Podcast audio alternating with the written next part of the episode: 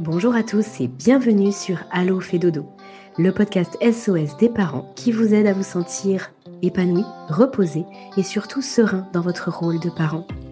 Parce que nous sommes convaincus que la famille est un tout où chaque membre a sa place et où le mal-être de l'un impacte le bonheur commun, nous vous proposons ici une approche à 360 degrés de la famille.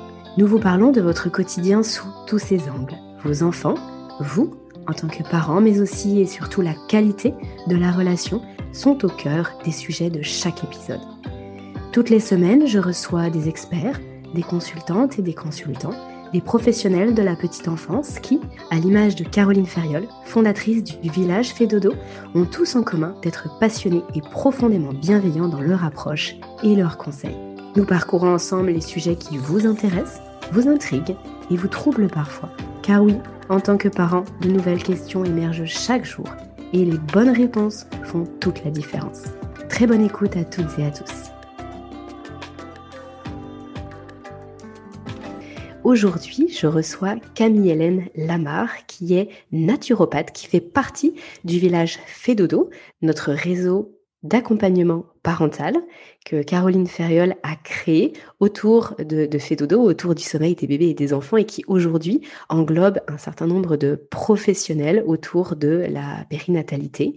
Aujourd'hui, avec Camille Hélène, nous allons aborder la, la problématique suivante, à savoir comment euh, gérer les maux de l'hiver chez les jeunes enfants grâce à la naturopathie.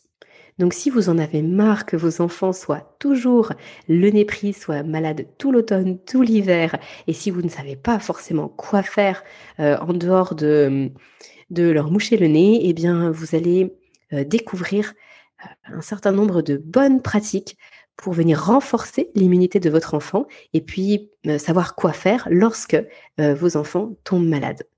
Je vous laisse avec Camille Hélène et son expertise en naturopathie. Bonjour Camille Hélène. Bonjour Aurélie. Je suis ravie de te recevoir sur ce nouvel épisode d'Allo fait dodo. Euh, Camille Hélène, c'est la deuxième fois que je te reçois, mais cette fois-ci, ce n'est pas pour parler de ton expérience de maman, parce que tu nous avais fait un, joli témoignage il y, a, il y, a, un peu plus d'un an de cela, par rapport à un accompagnement sommeil que tu avais vu avec euh, ton petit garçon que tu avais eu.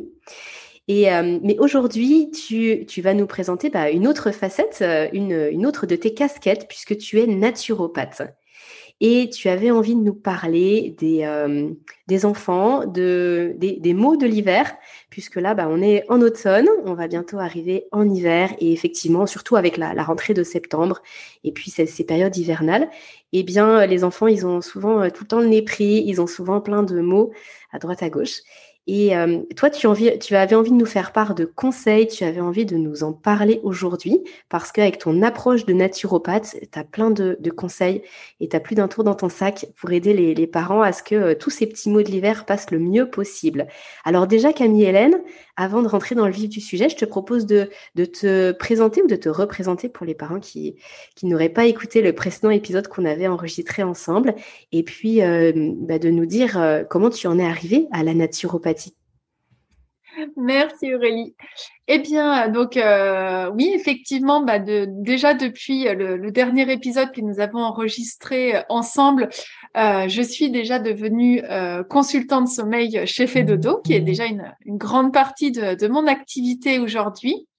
Euh, mais je suis et D'ailleurs, et d'ailleurs, Camille Hélène, je, je, me souviens que tu, tu l'avais évoqué, je oui. crois, dans le précédent épisode, que tu rentrais en formation. Exactement. Et, euh, et effectivement, bah, du coup, la, la, formation a eu lieu sur, euh, sur cette année et aujourd'hui, tu es une Fédodo. Donc, c'est vrai qu'on peut te retrouver euh, sur, sur le site Fédodo. Et c'est pour ça que je disais une nouvelle casquette, parce qu'entre ton, ta casquette de maman, ta casquette Fédodo et la casquette de naturopathe, ça fait pas mal de cordes à ton arc finalement pour accompagner les familles. Oui. Donc euh, voilà, donc euh, cette autre casquette, voilà, de, naturopathe, euh, où je me suis euh, spécialisée aussi vraiment dans tout l'accompagnement vraiment de la femme enceinte, c'est-à-dire depuis le désir de grossesse jusqu'au postpartum, et puis ben un petit peu en conséquence avec les enfants aussi. Donc en plus de ma formation de de base, on va dire, de naturopathe au Sénato, je me suis vraiment formée à la pédiatrie, enfin, ce qu'on pourrait appeler peut-être la naturopédiatrie, en fait, vraiment comment venir accompagner les jeunes enfants euh, dans euh, bah, tout ce qui peut euh, tout ce qu'ils peuvent vivre au quotidien en fait. Voilà je suis aussi également aromatologue et donc je me suis aussi formée voilà sur toute l'utilisation des huiles essentielles des, des hydrolats tout ce qui tourne un petit peu aussi autour des, des plantes pour à la fois les femmes enceintes et les, les enfants jeunes enfants voilà ah, c'est intéressant que tu parles des huiles, des huiles essentielles, pardon, parce qu'effectivement, dans, alors dans, mon imaginaire peut-être, mais j'avais l'impression que pour tout ce qui était euh, femme enceinte et enfant, eh bien, on n'y touchait pas trop aux huiles essentielles. Alors bon, j'imagine que tu vas nous en parler un petit peu, après, euh, mais ce sera intéressant de nous détailler ça parce que euh, voilà, je pense qu'il y a pas mal d'idées reçues et puis peut-être aussi de, choses à dire par rapport à, à ça.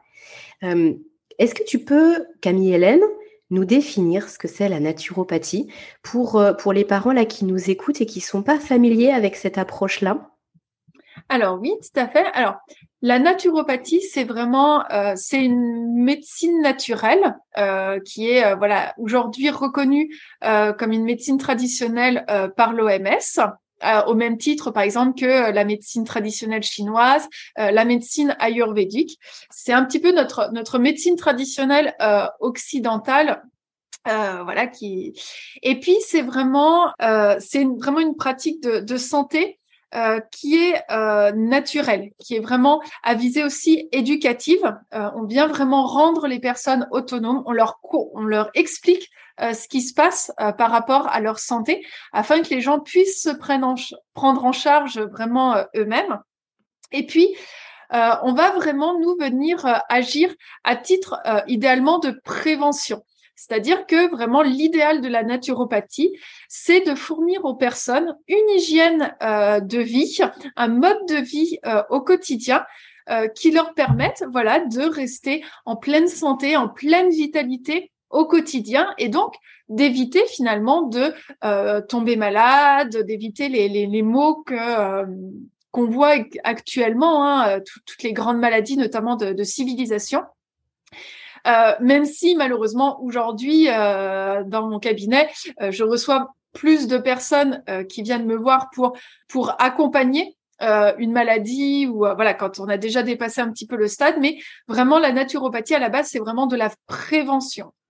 Et puis, la naturopathie, c'est vraiment aussi euh, quelque chose d'holistique, c'est-à-dire que euh, effectivement, on va euh, en premier lieu souvent s'intéresser à l'alimentation, mais on va euh, également prendre en charge tout ce qui va être aspect émotionnel, euh, mental, énergétique. On va vraiment aller voir euh, sur tout l'ensemble de la personne en fait et regarder tous les plans de, de, son de son être en fait. voilà dans quel contexte elle vit, qu'est-ce qu'elle vit, pour vraiment venir l'accompagner de façon globale. Hmm. Donc finalement, si je comprends bien, le, le, patient ou le client, d'ailleurs on dit patient, client pour un naturopathe alors, on n'a pas le droit légalement de dire patient puisque c'est un mot qui est réservé euh, aux médecins. Euh, donc, euh, moi, j'aime bien utiliser le mot consultant en fait. Ah d'accord, dans ce sens-là. Donc en fait, la, personne, euh, le, consultant idéal, c'est la personne qui vient te voir en amont parce que tout va bien et parce qu'elle veut que ça continue à bien aller et peut-être parce que justement, elle ne sait pas trop pourquoi tout va bien. Donc il y a cette partie d'information et puis de, euh, oui, d'accompagnement en fait vers la pleine santé. Donc ça, c'est finalement l'idéal en fait. Et puis après, il y a les personnes qui viennent te voir parce qu'effectivement, il y a une problématique. Et là, tu vas euh, les aider sous tous les aspects à revenir à une sorte d'équilibre. Euh, peut-être, euh, est-ce que c'est vrai aussi pour les tout petits, du coup, puisque là, on peut reboucler avec notre cœur du sujet. Est-ce que chez les tout petits, du coup, on peut venir en amont te voir plutôt que d'attendre qu'ils soient malades?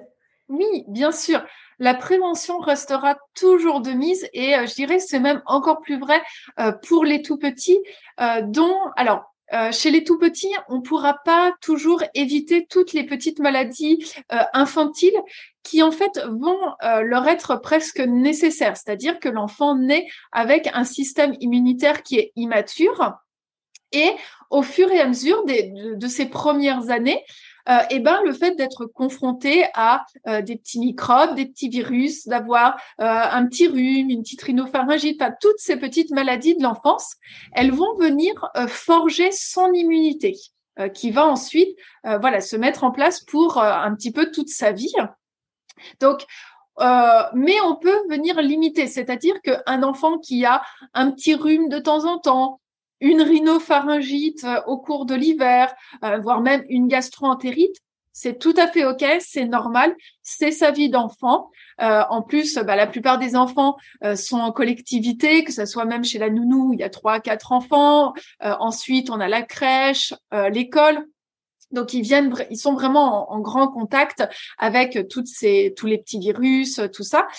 Par contre, un enfant qui est euh, malade quasiment euh, non-stop euh, à partir du début de l'hiver jusqu'à la fin de l'hiver, voire même pendant l'été, qui a toujours le nez qui coule, qui enchaîne les otites, les maladies, là par contre, c'est pas normal. Et donc, là, ça va vraiment être intéressant, justement à cette époque, avant qu'on rentre dans l'hiver, de venir faire de la prévention et de voir qu'est-ce qu'on peut mettre en place pour qu'ils puissent traverser l'hiver de façon beaucoup plus sereine et tranquille.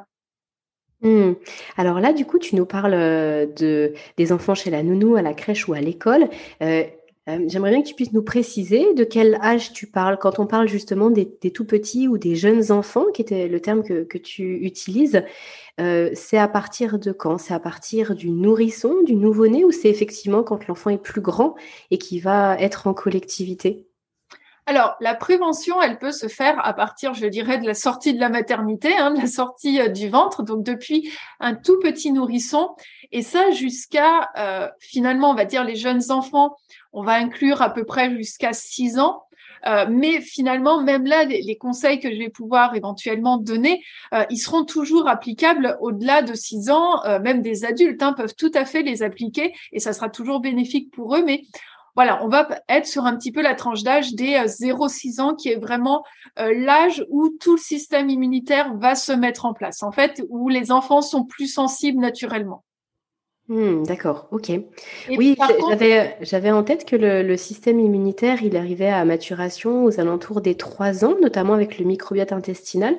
Euh, toi, tu considères que jusqu'à 6 ans, il y a vraiment le système immunitaire, il est, il est en formation, ça va un petit peu au-delà?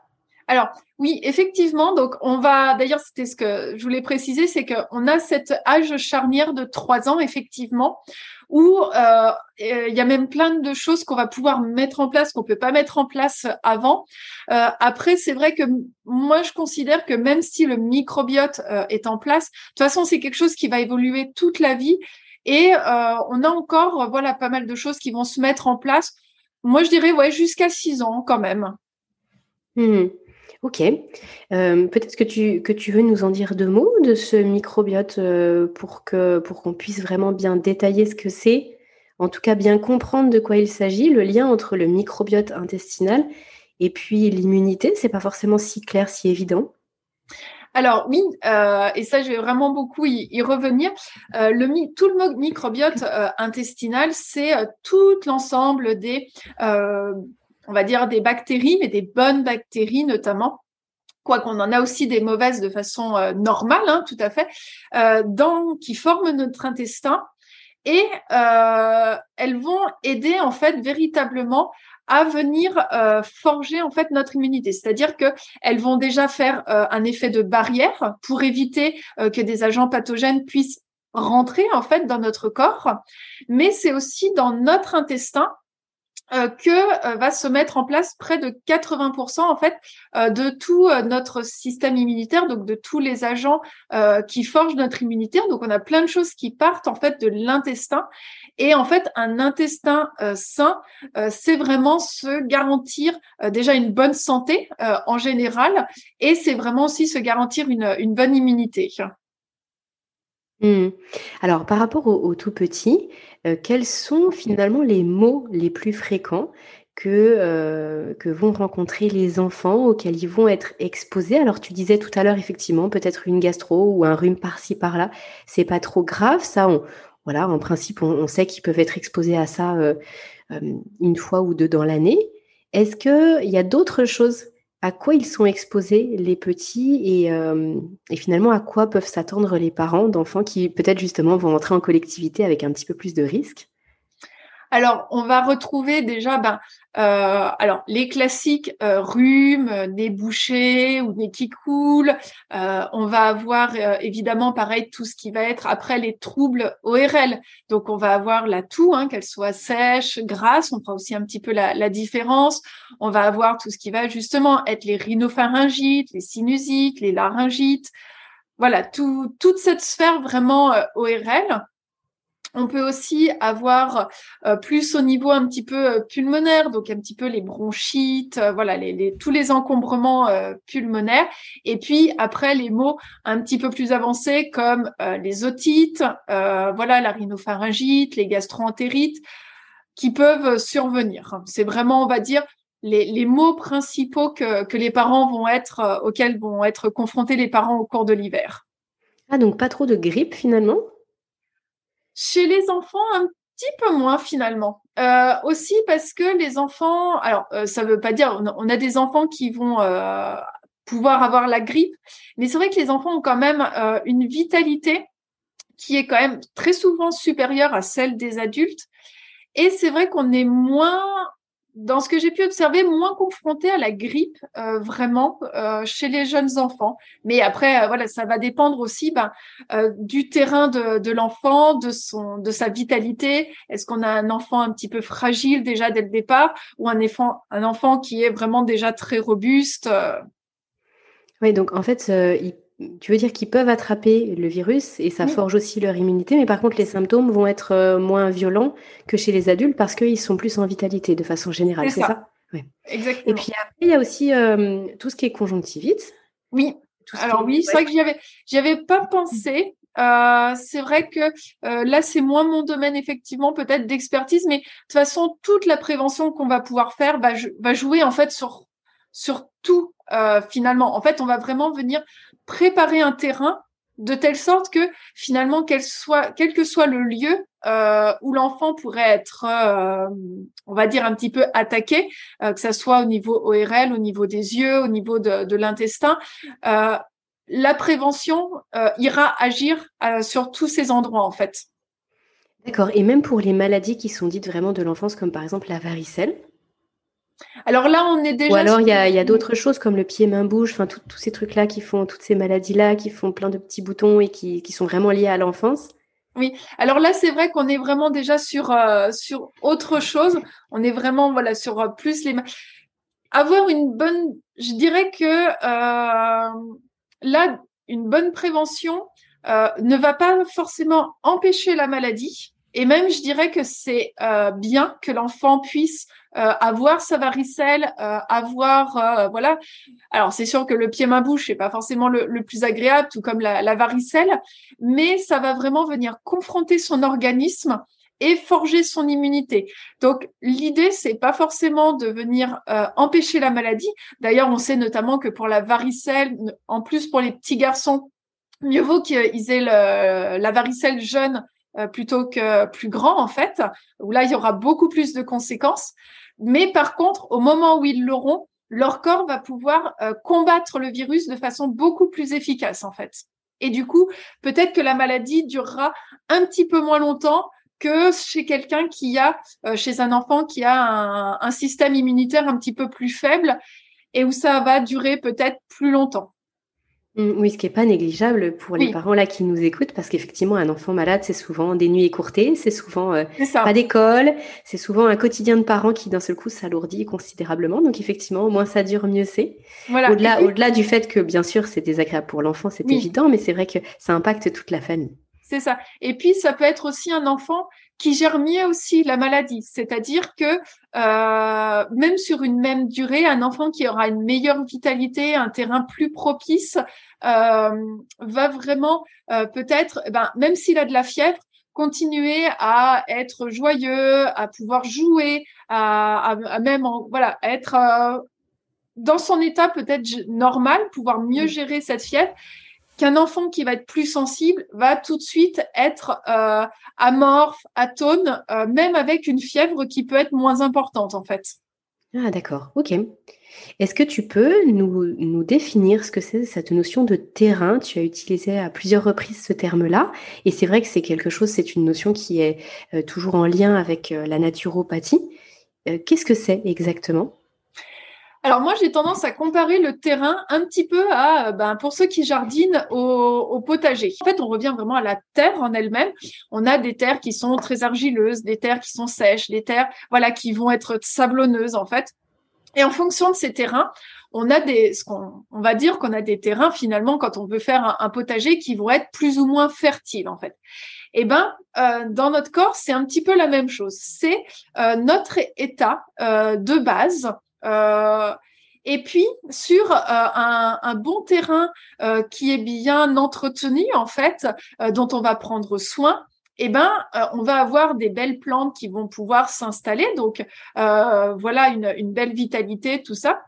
Et par contre, entre guillemets, les mauvaises herbes vont avoir plus de mal à s'y installer. Donc ça, ça va être les mauvaises herbes, ça va être les virus, les bactéries qui vont avoir du mal en fait à venir s'implanter parce que euh, tout ce qu'on aura mis en place va permettre au corps vraiment de les repousser et euh, de, lutter contre. Inversement, un terrain qui sera un petit peu plus faible, eh ben ça va être un terrain qui va être justement euh, plus sensible, où il va y avoir plus de portes d'entrée pour les bactéries, pour les virus, pour tout ce qui va être un petit peu pathogène et leur permettre de se développer comme eh ben, sur une terre qu'on aurait un petit peu laissée à l'abandon, là, on va avoir toutes les mauvaises herbes qui vont pouvoir se, développer plus facilement. Et comme un, jardinier va bien prendre soin de son potager, euh, eh ben, il va avoir, pouvoir avoir de belles cultures, même si au départ, hein, le, terrain n'était pas forcément favorable. Quand on en prend soin, on obtient de belles choses. Et eh ben, inversement, un jardinier qui va, euh, par exemple, euh, lancer plein de pesticides sur son terrain, qui va oublier d'enlever un petit peu tout ce qui peut euh, être envahissant, eh ben forcément il aura euh, quelque chose de moins beau, de moins agréable. Et euh, voilà où on va avoir les peut-être voilà des chardons des alors j'aime pas parler de mauvaises plantes parce que pour moi il n'y a pas de mauvaises plantes en fait mais il va peut-être avoir une culture moins florissante moins moins étoffée et ben c'est la même chose en fait vraiment dans le corps. Donc moi j'aime bien utiliser cette, euh, cette image en fait pour définir la notion de terrain. Alors justement, est-ce que tu peux nous dire maintenant comment on vient pour euh, comment on vient faire, enfin qu'est-ce qu'on vient faire pour prévenir euh, ces maux de l'hiver, donc pour reprendre ton parallèle, comment on fait pour bah, avoir un, potager en bonne, en bonne santé et florissant? Qu'est-ce qu'on peut faire en tant que parent pour s'occuper au mieux de nos enfants? Alors, déjà, euh, dès, le, dès le départ, euh, lorsque l'enfant naît, euh, déjà un allaitement au lait maternel de façon exclusive jusqu'à six mois va vraiment ça favoriser un bon microbiote, un bon, une belle immunité en fait pour l'enfant. Alors euh, là, mon message n'est absolument pas de culpabiliser euh, les parents euh, qui ont fait le choix volontaire ou pas de devoir donner un lait infantile à leur enfant. Mais c'est vrai qu'aujourd'hui, les études montrent que l'allaitement maternel va vraiment apporter à l'enfant une immunité beaucoup plus importante en fait.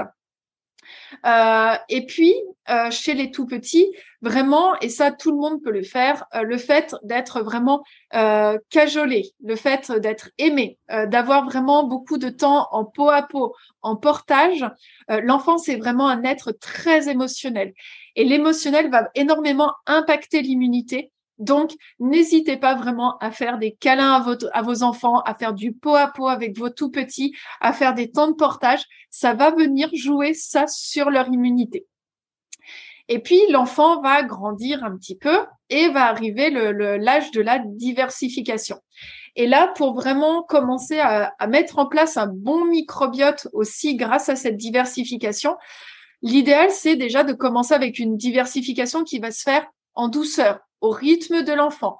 Voilà, on vient pas forcer, on vient pas insister, on attend que il montre de l'intérêt et puis on commence aussi avec des aliments doux, biologiques. Ça c'est vraiment aussi très important surtout chez les tout petits. voilà, on vient lui proposer euh, des choses comme des courgettes, des carottes, des patates douces, voilà. Éventuellement, on, enlève la peau au départ euh, parce que ça peut être euh, un peu irritant. Et puis, bien introduire toutes les classes d'aliments au bon moment aussi. Voilà, donc une bonne diversification, ça va jouer à l'installation d'un bon microbiote. on va avoir aussi tout ce qui va être. alors, je vais revenir un petit peu sur l'alimentation après, mais euh, déjà aussi tout un environnement bactérien qui soit riche et diversifié. Euh, par exemple, euh, il y a des études qui ont montré que les, enfants qui sont élevés dans des fermes ont une donc soumis voilà aux animaux, à tout ce qui peut y avoir, hein, pas dans un milieu complètement aseptisé, ont une immunité beaucoup plus forte puisqu'ils vont être confrontés naturellement à plus de choses. Donc vraiment, euh, alors c'est sûr que l'hygiène des mains avant, après le repas, c'est important, mais une aseptisation ou un excès d'hygiène peut entraîner en fait l'effet inverse et exposer notamment à des troubles immunitaires comme après de l'asthme, des allergies. Euh, et puis quand on utilise des produits pour nettoyer la maison, euh, tout ça, bien veiller toujours à utiliser des produits hypoallergéniques écolabellisés. Euh, et puis un petit point aussi qu'on ne pense pas forcément, euh, c'est le lavage. Euh, toujours proposer des soins qui soient doux, qui soient respectueux de la peau. la peau, c'est vraiment notre première barrière contre les microbes. On a ensuite, voilà, tout ce, tout ce qui va être à l'intérieur du nez, des poumons. Mais vraiment, bah, de toute façon, si on regarde la taille de la peau, c'est vraiment la, barrière la plus grande qu'on a contre les microbes. Et donc, un nettoyage excessif où tous les gels hydroalcooliques, voilà, qu'on utilise depuis euh, quand même maintenant presque plus de deux ans, euh, viennent fragiliser cette peau et faire en fait euh, une un petit peu une ouverture va, va, laisser perméable cette peau surtout chez les enfants qui ont une peau beaucoup plus perméable euh, faire une porte d'entrée en fait pour tous ces virus, ces petites bactéries. Donc euh, bébé, on le lave euh, tous les deux, trois jours. Hein, il n'y a pas besoin de venir le savonner absolument tous les jours. Et puis on utilise des produits les plus simples possibles. si on veut lui mettre une petite lotion, on utilise un petit hydrolat. c'est très simple, ça peut être très doux. à la base des crèmes hydratantes où il y a plein d'ingrédients dedans, on va plutôt utiliser des huiles végétales. Euh, pour les savons, choisir vraiment plutôt des savons doux euh, ou des savons solides, euh, saponifiés à froid ou des shampoings aussi, plutôt que pareil des gels douche où on a 50 000 ingrédients dedans. Donc on revient toujours à du simple. donc ça c'est une première, une première base. Et puis je dirais que un pilier fondamental, ça va vraiment être l'alimentation. Il faut pas oublier que nous sommes ce que nous mangeons. Euh, chacune de nos cellules, euh, qu'elles soient euh, nerveuses, osseuses, immunitaires, musculaires, elle est constituée à la base par les éléments, les aliments que nous mangeons. Donc forcément, on comprend bien que une alimentation saine, équilibrée, c'est vraiment un gage de vitalité, de croissance, d'une immunité solide. Et à l'inverse, un enfant qui va être en carence ou même ou à l'inverse, en excès alimentaire, ça va venir fragiliser sa vitalité et sa santé. Donc, euh, une bonne alimentation avec vraiment, voilà, on met en place euh, des bons glucides, euh, ça peut être des féculents, des légumineuses, des céréales semi-complètes ou complètes, hein, qui vont apporter plus de, de nutriments. ça, ça va vraiment être essentiel. Euh, apporter aussi euh, des protéines qui soient bien diversifiées. Donc, on vient en alternance avec euh, de la viande, du poisson, des œufs, des légumineuses, du quinoa. Il y a vraiment plein de choses. bien sûr, hein, encore plus sur les produits animaux, on fait attention vraiment à la qualité. là, vraiment, ne venez pas lésiner sur la qualité de l'alimentation pour un enfant. tout ce que l'animal va manger, va se retrouver dans le corps de l'enfant. Et lui, il y est encore plus sensible que vous. Donc, si euh, l'animal a mangé des hormones, a mangé euh, un poisson avec plein de métaux lourds, euh, voilà, des choses comme ça, ou même l'alimentation d'un animal à base de pesticides, dites-vous bien que tout ça va se retrouver dans son corps et va se retrouver à un moment ou à un autre dans ses cellules. Donc ça, ça va être important.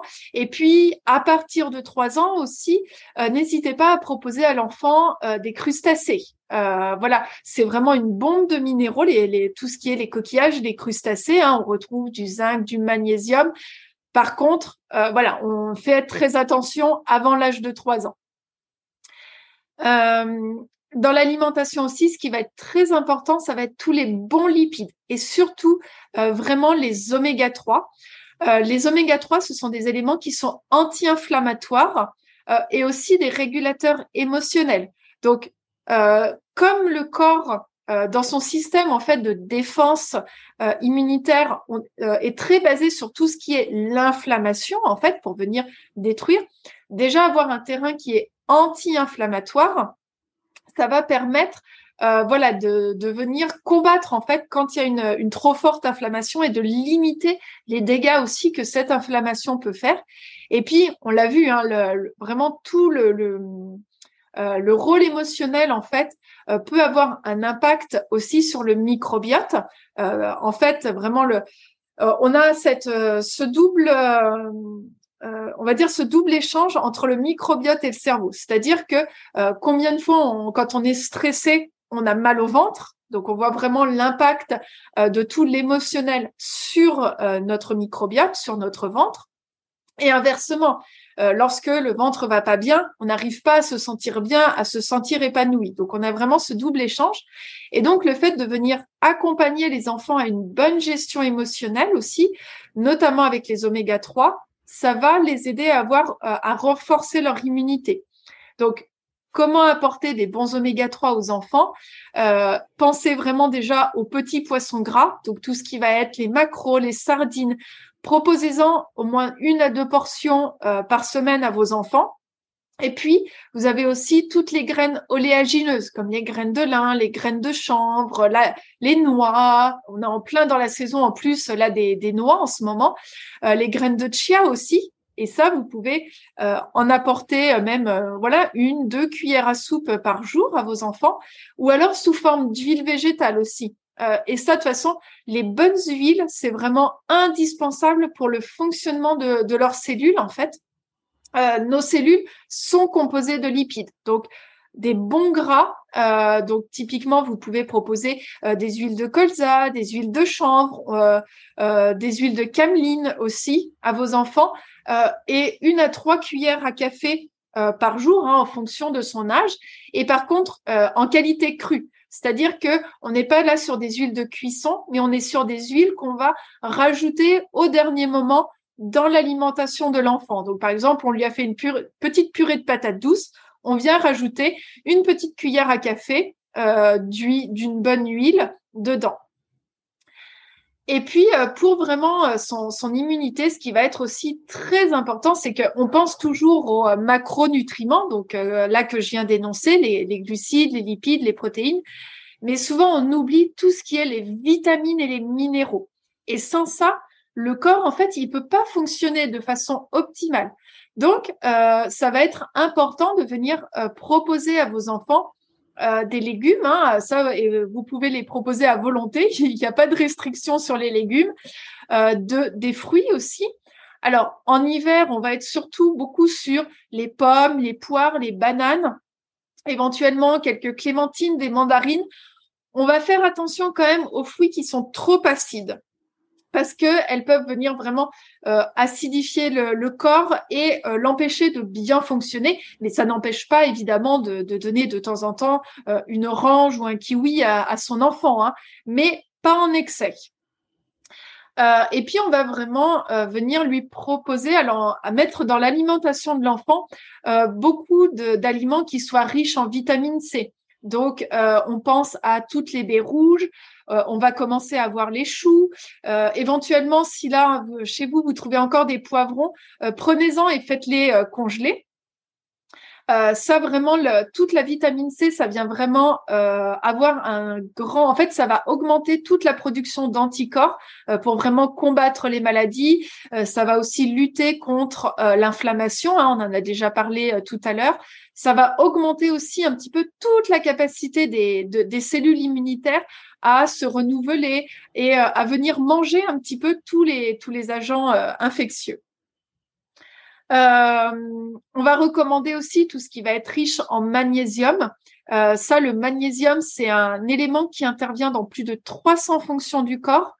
Euh, et c'est quelque chose qui est indispensable au bon fonctionnement du système nerveux pour lutter contre le stress que vivent les enfants aussi au quotidien, hein, parce que même s'ils n'ont pas encore un travail euh, au même titre que nous, euh, l'école, euh, le, fait d'être un enfant en fait est beaucoup plus sensible au stress dans son environnement en fait. Et ça, le, le magnésium vient vraiment aussi pareil, réduire l'inflammation, renforcer toute l'activité des globules blancs, améliorer la production des anticorps. Et ça, vous allez en retrouver par exemple dans les céréales complètes, dans les fruits, les graines oléagineuses, tous les légumes à feuilles vertes, les produits de la mer, euh, le chocolat noir. Alors le chocolat, bien sûr, euh, on fait attention avant trois ans hein, euh, parce que il y a d'autres choses qu'on va retrouver dedans.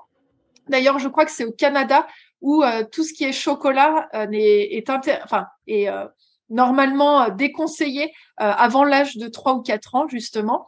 Et puis vous avez toutes les bananes, les abricots, les abricots secs. Et puis les deux autres vraiment euh, vitamines, minéraux euh, qui vont être très importants pour l'enfant, ça va être le fer. Ça, de toute façon, quand on a des jeunes enfants, euh, normalement, on est assez sensibilisé au, au, risque de manque de fer. Et le fer, c'est vraiment un anti-infectieux qui va être très important. Malheureusement, c'est aussi une des carences les plus fréquentes. Hein. On a à peu près 20-30% des enfants euh, qui vont euh, avoir une carence en fer au cours des trois premières années. Donc euh, là, on va vraiment retrouver les aliments, bah, typiquement la, viande rouge, on va avoir euh, aussi euh, bah, beaucoup les, protéines, tout ce qui va être protéines animales. le jaune d'œuf est très riche en fer. Et puis, on va retrouver plutôt en dans le végétal, on va retrouver les pois chiches, les lentilles. pareil, encore toutes les graines oléagineuses, la spiruline aussi. Et ça, la spiruline, euh, vous pouvez en mettre dans votre dans, dans l'alimentation de votre enfant euh, dès le plus jeune, enfin dès le plus jeune âge, quand il commence la diversification, ça va vraiment avoir un effet très bénéfique. Et puis, euh, on va avoir la vitamine D aussi. ça, de façon, normalement, les parents savent que jusqu'à quasiment 5 ans, on est en supplémentation systématique pendant toute l'année. à partir de 5 ans, on peut commencer à passer éventuellement plutôt en cure préventive euh, et, en supplémentation au cours de la période hivernale, hein, tout comme les adultes d'ailleurs. Et ça, la vitamine D, elle est vraiment fondamentale. Euh, alors là, je vais parler surtout dans le, dans le cadre de l'immunité, mais pour venir vraiment renforcer et moduler en fait notre immunité. Et puis dans l'alimentation, on va en retrouver, eh ben toujours dans les poissons gras et aussi dans le foie de morue. Euh, qui va apporter également des oméga 3, de la vitamine A. On fait quand même attention avec les jeunes enfants parce que euh, on va éviter euh, d'avoir un, une, trop grande quantité de vitamine A. Donc un petit peu de foie de morue, une fois par semaine, par exemple. Vous pouvez en faire des, des petites tartines, c'est top, mais on ne donne pas forcément toute la boîte à manger à l'enfant tout de suite. Euh, Camille Hélène, tu as parlé à plusieurs reprises des oléagineux. Oui. Euh, le mieux, c'est de les tremper ou c'est de les moudre? Alors, euh, il va y on va dire, on va moduler en fonction de déjà de l'âge de l'enfant. C'est-à-dire que chez un tout petit, qui n'a pas encore toutes les capacités vraiment pour bien mâcher, on va éviter bien sûr de les donner entières. Donc là, vous pouvez tout à fait les, présenter les oléagineux à l'enfant sous forme de purée des purées d'amandes, des purées de noisettes, des noix de Et à partir de quel âge, ça, pour le coup? Parce que j'avais souvenir que c'était euh, à partir d'un certain âge, peut-être 18 mois, et pas en dessous. Qu'est-ce que toi, tu en penses? En fait, il va falloir ça. Les, oléagineux, euh, ce sont des euh, allergènes potentiels. C'est pour ça. Donc ça, en fait, on va venir les introduire comme, tous les allergènes, donc petit à petit, mais ça, normalement, on peut les introduire euh, dès le début de la diversification, au départ en toute petite quantité, et on va faire comme tous les allergènes, on va en présenter pendant euh, trois jours une petite quantité et voir est-ce que l'enfant réagit à ça. S'il n'y a pas de réaction, il n'y a aucun souci. Euh, moi, en tant que maman, euh, mon fils mange des purées d'oléagineux depuis euh, voilà ces six mois où il a été diversifié sans aucune problématique. Mais on fait quand même toujours attention aux risques allergènes, évidemment. Et après, une fois que l'enfant est en capacité de pouvoir alors effectivement, au départ, on pourra peut-être les moudre aussi. par exemple, quand on fait un gâteau, euh, on peut remplacer une partie de la farine par euh, de la poudre d'amande, de la poudre de noisette. Mais idéalement, c'est vrai que lorsque l'enfant est en capacité de pouvoir les manger de façon entière, et ça c'est valable aussi hein, pour euh, les adultes, la version trempée sera toujours bien meilleure. C'est-à-dire qu'en fait, les, les oléagineux, ils possèdent en fait des antinutriments et aussi un peu d'acide phytique qui va empêcher en fait euh, bah, l'amande, la noisette de venir germer. C'est ce qui nous permet notamment de pouvoir les garder assez longtemps. Mais ces antinutriments et notamment ces, des inhibiteurs d'enzymes, euh, quand on va les manger sans les faire tremper, bah, en fait, elles vont venir inhiber nos propres enzymes digestives en fait. Et du coup, bah, en fait, c'est dommage parce que on va pas pouvoir profiter de tous leurs nutriments. Alors que si on les fait tremper euh, pendant une nuit, par exemple, donc euh, par exemple pour les amandes, les noisettes, c'est bien de les faire tremper éventuellement pendant 12 heures. Donc souvent on les met le soir euh, avant d'aller se coucher, puis on peut les manger dès le lendemain. En plus, pour les amandes, ça permet d'enlever plus facilement la peau, qui peut des fois être un petit peu difficile à, digérer. et ça, en fait, la, graine, enfin la, la, graine oléagineuse, elle va se dire au moment où elle est trempée, ça y est, se sentir comme si c'était le printemps et pour elle, ça va signifier, OK, je vais commencer à germer. Et donc, euh, on a tous ces inhibiteurs d'enzymes, cet acide phytique qui vont migrer dans l'eau et la graine, en fait, va commencer un petit peu à se transformer. Alors, c'est sûr qu'on va pas forcément voir le germe euh, dès le lendemain, mais on a une sorte de pré-germination qui va être vraiment bien bénéfique, euh, bien, bien plus bénéfique, en fait, sur l'assimilation de, de tous, les, tous leurs minéraux, de toutes leurs propriétés en fait. Mmh, et puis en plus, c'est un petit goût euh, très agréable. On retrouve beaucoup plus euh, le goût de l'amande fraîche, de la noisette fraîche. Mmh, oui, la texture change, mais le, goût, bah, le goût change aussi du coup. Camille Hélène, là, tu nous as fait un, topo de tout ce qu'on pouvait mettre en place en termes de prévention mmh. pour que justement le terrain soit le meilleur possible et puis que les jeunes enfants puissent être le, le plus préparé possible par rapport au virus et, aux microbes. Euh, qu'est-ce qu'on fait si sont malades? Donc là, pour les parents qui t'écoutent et qui se disent, mais moi, mon enfant, il est déjà malade. Alors, qu'est-ce que je fais? Parce qu'effectivement, comme tu l'indiquais en plus en début d'échange, euh, bah, c'est quand même nécessaire et on ne pourra pas empêcher que les enfants tombent malades, même si on fait en sorte que euh, bah, tout ce que tu as cité soit le plus optimal possible pour eux, bah, ils vont quand même être confrontés à des nouveaux virus, donc leur corps va quand même réagir. Du coup, qu'est-ce qu'on fait? Qu'est-ce qu'on peut mettre en place quand ils sont malades pour que ce soit le moins pénible possible, que ça ne dégénère pas, que ça, ça se règle le plus vite possible?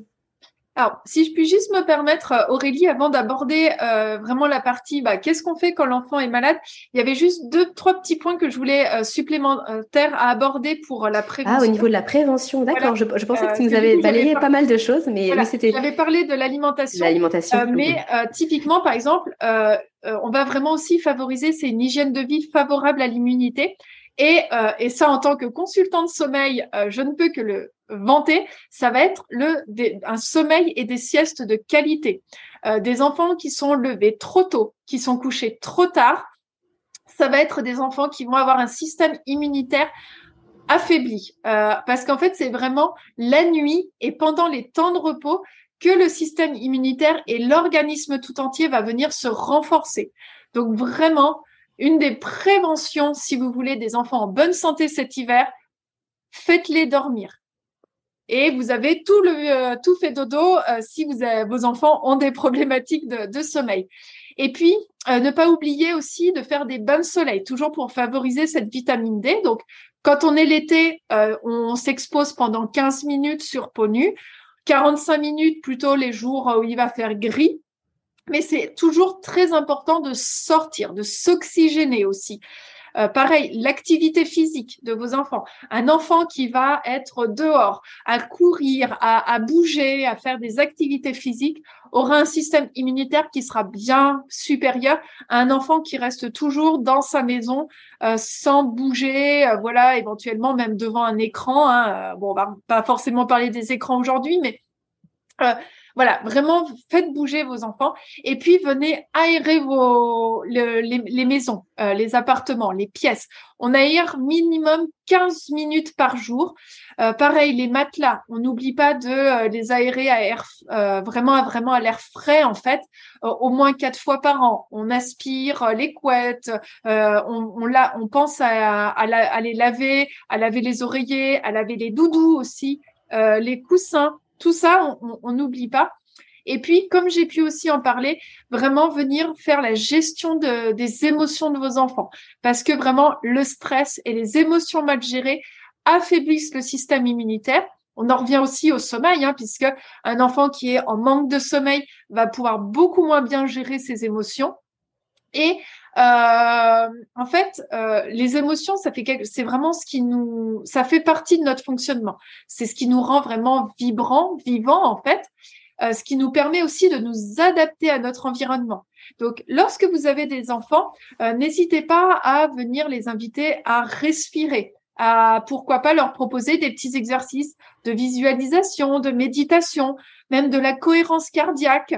Euh, à faire du dessin, de l'écriture, même leur montrer hein, des, des, petits automassages. Et puis, il y a des fois quand ça peut être euh, nécessaire, euh, avoir recours aux hydrolats, aux fleurs de bac aussi qui peuvent être intéressantes. Je sais que sur le village Fédodo, il y a une personne qui est spécialisée dans les, dans les fleurs de bac. Oui, tout à fait. Voilà. oui. Mm. Donc voilà. Et puis toujours prendre aussi bien soin, bah voilà, on l'a déjà dit, du microbiote et faire très attention, euh, notamment quand il y a de la euh, constipation, par exemple. Donc, on veille toujours à une bonne hydratation de l'enfant et euh, voilà, on n'hésite pas à mettre en place des choses pour éviter la constipation ou même hein, inversement, la diarrhée n'est pas bonne non plus. Et puis aussi, n'hésitez pas à faire ne serait-ce que deux fois par an euh, à vous faire accompagner par un ostéopathe. Une petite visite chez l'ostéopathe, ça peut aussi euh, faire partie de la prévention. Euh, ou avec un kinésithérapeute aussi, si on sait que l'enfant est sensible au niveau des, des, poumons ou de toute la sphère ORL. Un homéopathe, voilà, on se fait accompagner aussi. Ça peut vraiment jouer dans toute la prévention. Et puis, ben après, quand euh, quand bébé est malade, alors euh, déjà, la, première, ce qu'il faut savoir, c'est que voilà, quand un enfant est malade, il va y avoir énormément de mécanismes immunitaires qui vont se mettre en marche pour lutter contre euh, les attaques virales, contre les attaques microbiennes. Et en naturopathie, en fait, on va venir accompagner et renforcer en fait euh, ces efforts naturels de guérison et de réparation de l'organisme.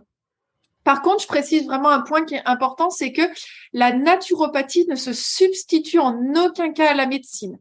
Donc, surtout chez les jeunes, enfants, euh, si vous avez le moindre doute, et avant de, enfin voilà, on s'amuse pas à faire de l'automédication, et donc on vient toujours en premier lieu consulter euh, son pédiatre pour vraiment euh, s'assurer qu'il n'y a pas de risque, voilà, que l'enfant n'est pas en danger. Hein. Ça, c'est vraiment très important.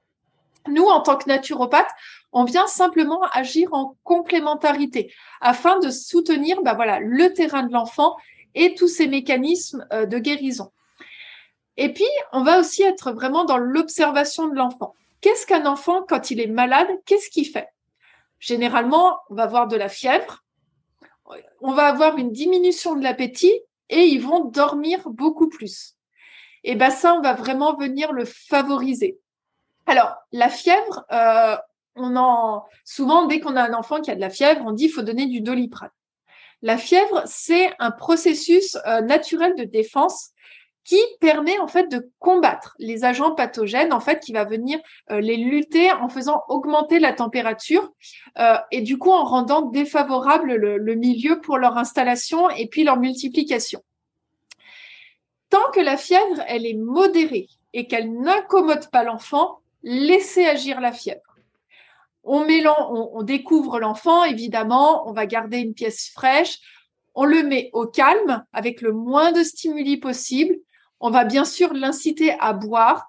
Euh, si vous avez des jeunes enfants, mettez-les en pot à pot. Euh, le pot à pot, c'est vraiment un excellent régulateur de la température. Par contre, si la fièvre ne se tempère pas, qu'elle continue de monter, à ce moment-là, vous consultez votre médecin.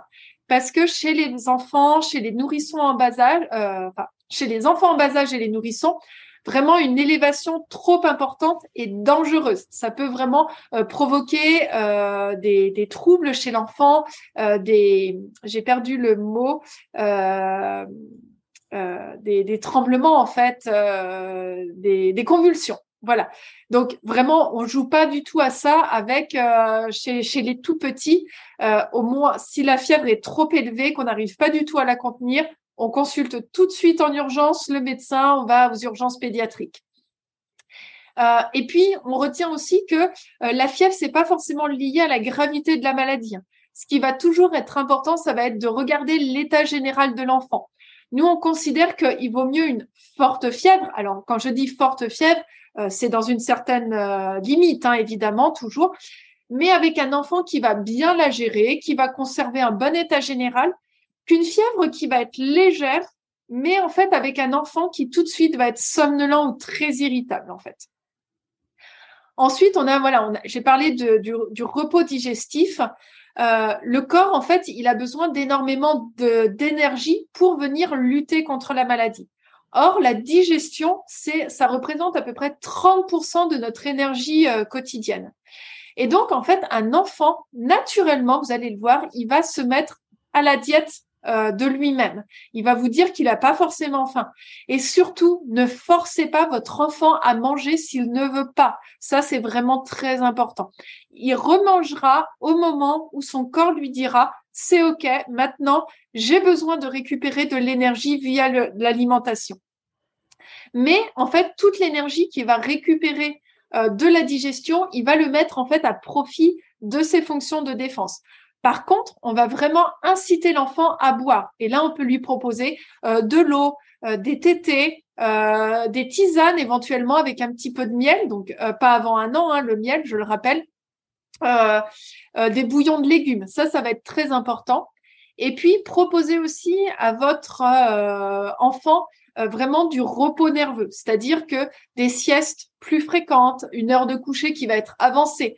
On va proposer des activités calmes euh, voilà, ça peut être un petit peu de musique douce, des petites comptines tranquilles, euh, un temps de lecture et juste un moment de, de câlin, de portage, euh, des mots tendres en fait. ça, ça va énormément jouer sur sur la maladie. Et puis, évidemment, après, il y a toutes les pratiques qu'on va pouvoir proposer à l'enfant. Euh, typiquement, par exemple, euh, ce qu'on va beaucoup retrouver dans euh, tout ce qui va être les maladies, par exemple ORL, ça va être le nettoyage du nez. Donc ça, chez l'enfant qui a moins de 5 mois, on va le faire avec les petites pipettes de sérum physiologique. Lorsque l'enfant est un petit peu plus grand, on peut lui faire un nettoyage avec des seringues, toujours de, de sérum physiologique. Euh, ça, vous trouvez pas mal de, petites vidéos sur comment le, faire. Et puis l'enfant, quand il va grandir, va même pouvoir le faire lui-même.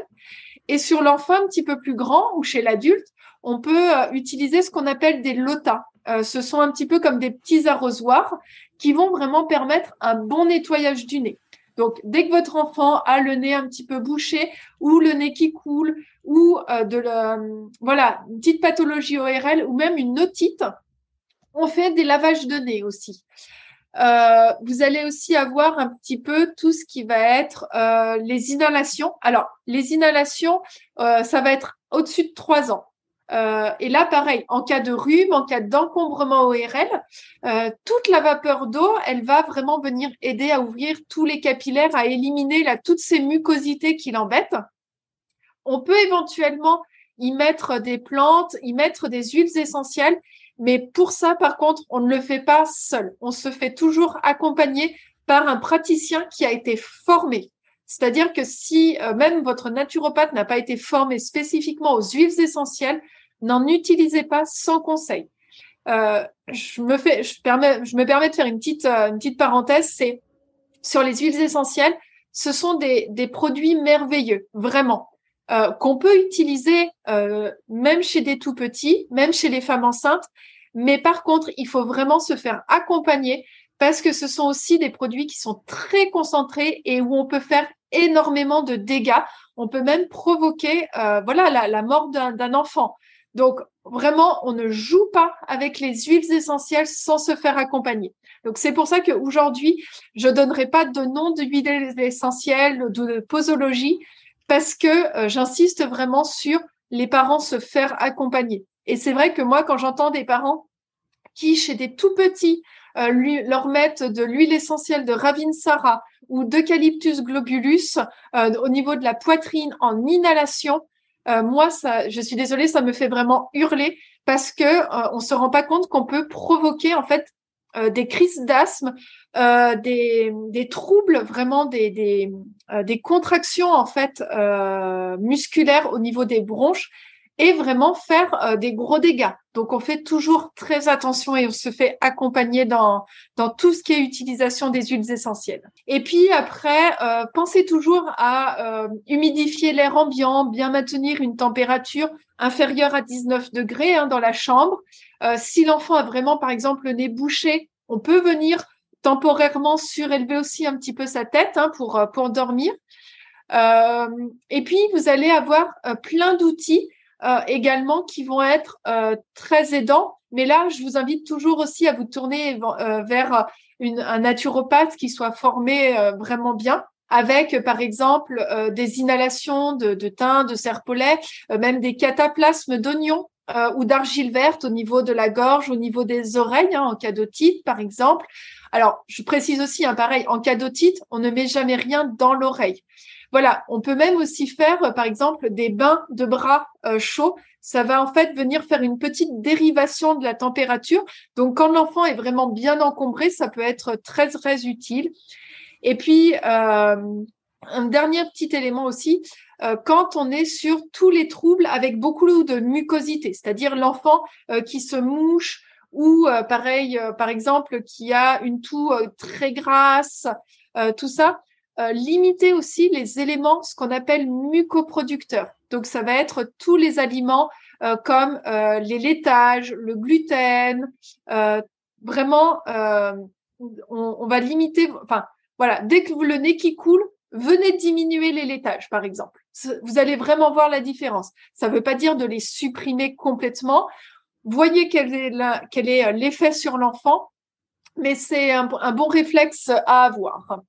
Et après, euh, oui, on peut de toute façon même tester et les supprimer pendant un ou deux jours et puis on voit ce qui se passe. L'enfant n'en sera pas. Euh, non, non, non. n'en sera de toute façon pas euh, lésé. Et puis en plus, comme tu disais, si de toute façon il n'a pas très faim, dans l'idée, ce, ce sera pas, ce sera pas trop gênant. Oui, effectivement, même j'avais entendu dire, mais tu, tu peux me, me, dire ce que tu en penses, que même les, les céréales au sens large euh, bah, la journée où vraiment l'enfant il, il, mouche beaucoup, il est vraiment pas bien, bah, ça, ça rajoute en fait du mucus et il est préférable d'attendre le lendemain ou le surlendemain.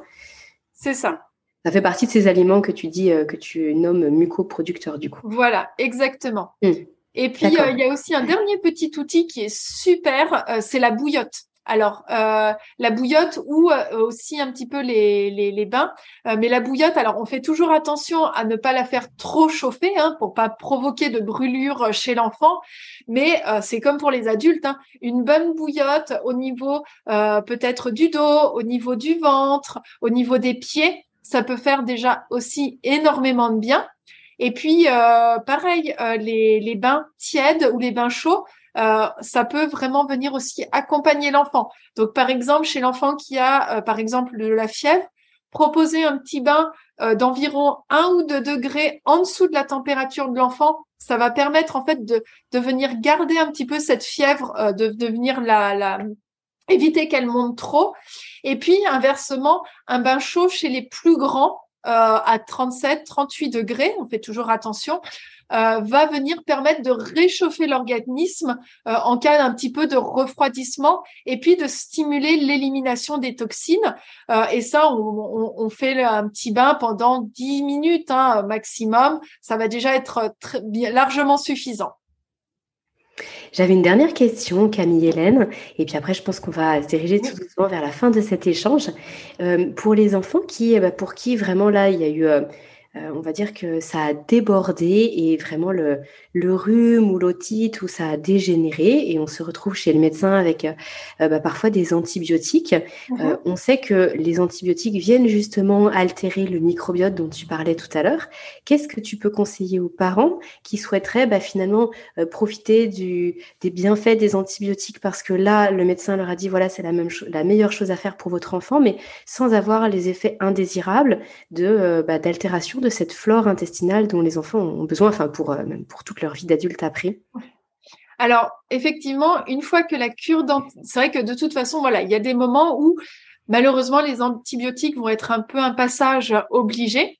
Euh, c'est pour ça que toute la prévention est bien à mettre en place, parce que si déjà l'enfant a un bon microbiote de base, euh, les antibiotiques vont avoir un impact, mais on va pouvoir régénérer ce microbiote beaucoup plus facilement. Et puis, une fois que la cure est terminée, à ce moment-là, on va venir faire euh, une cure de probiotiques adaptée euh, vraiment spécifiquement à l'enfant. Pareil, n'hésitez pas toujours à vous faire accompagner par un praticien de santé qualifié hein, pour ne pas faire d'erreur. et puis, vous pouvez venir aussi venir euh, avec la spiruline. La spiruline, elle va vraiment euh, permettre en fait un nettoyage aussi euh, de tout l'intestin. Hmm. Venir, alors ça va pas venir réensemencer, mais en fait on va faire un petit nettoyage et avec les probiotiques, on va venir réensemencer la flore intestinale. Vous pouvez aussi, par exemple, mettre dans l'alimentation de l'enfant euh, un petit peu d'aliments lactofermentés. Euh, le plus connu souvent, c'est la choucroute crue. Donc, on n'en met pas des grosses quantités, mais on peut en mettre une petite cuillère à café euh, avec voilà son petit son plat de midi, son plat du soir. Et ça, c'est vraiment plein de très bons ferments euh, enfin de, probiotiques naturels qui vont aider à venir euh, réensemencer tout le tout son corps en fait. Et puis bien sûr, hein, on garde euh, les fruits, les légumes crus, voilà, tout ça, ça va vraiment aider à ce que l'enfant puisse récupérer un bon microbiote. Merci Camille Hélène. Donc si je, si je résume un petit peu là tout ce que tu viens de nous présenter, donc l'idée c'est vraiment de venir en prévention, s'assurer que l'enfant puisse avoir un, terrain bah, le, plus, le plus robuste possible.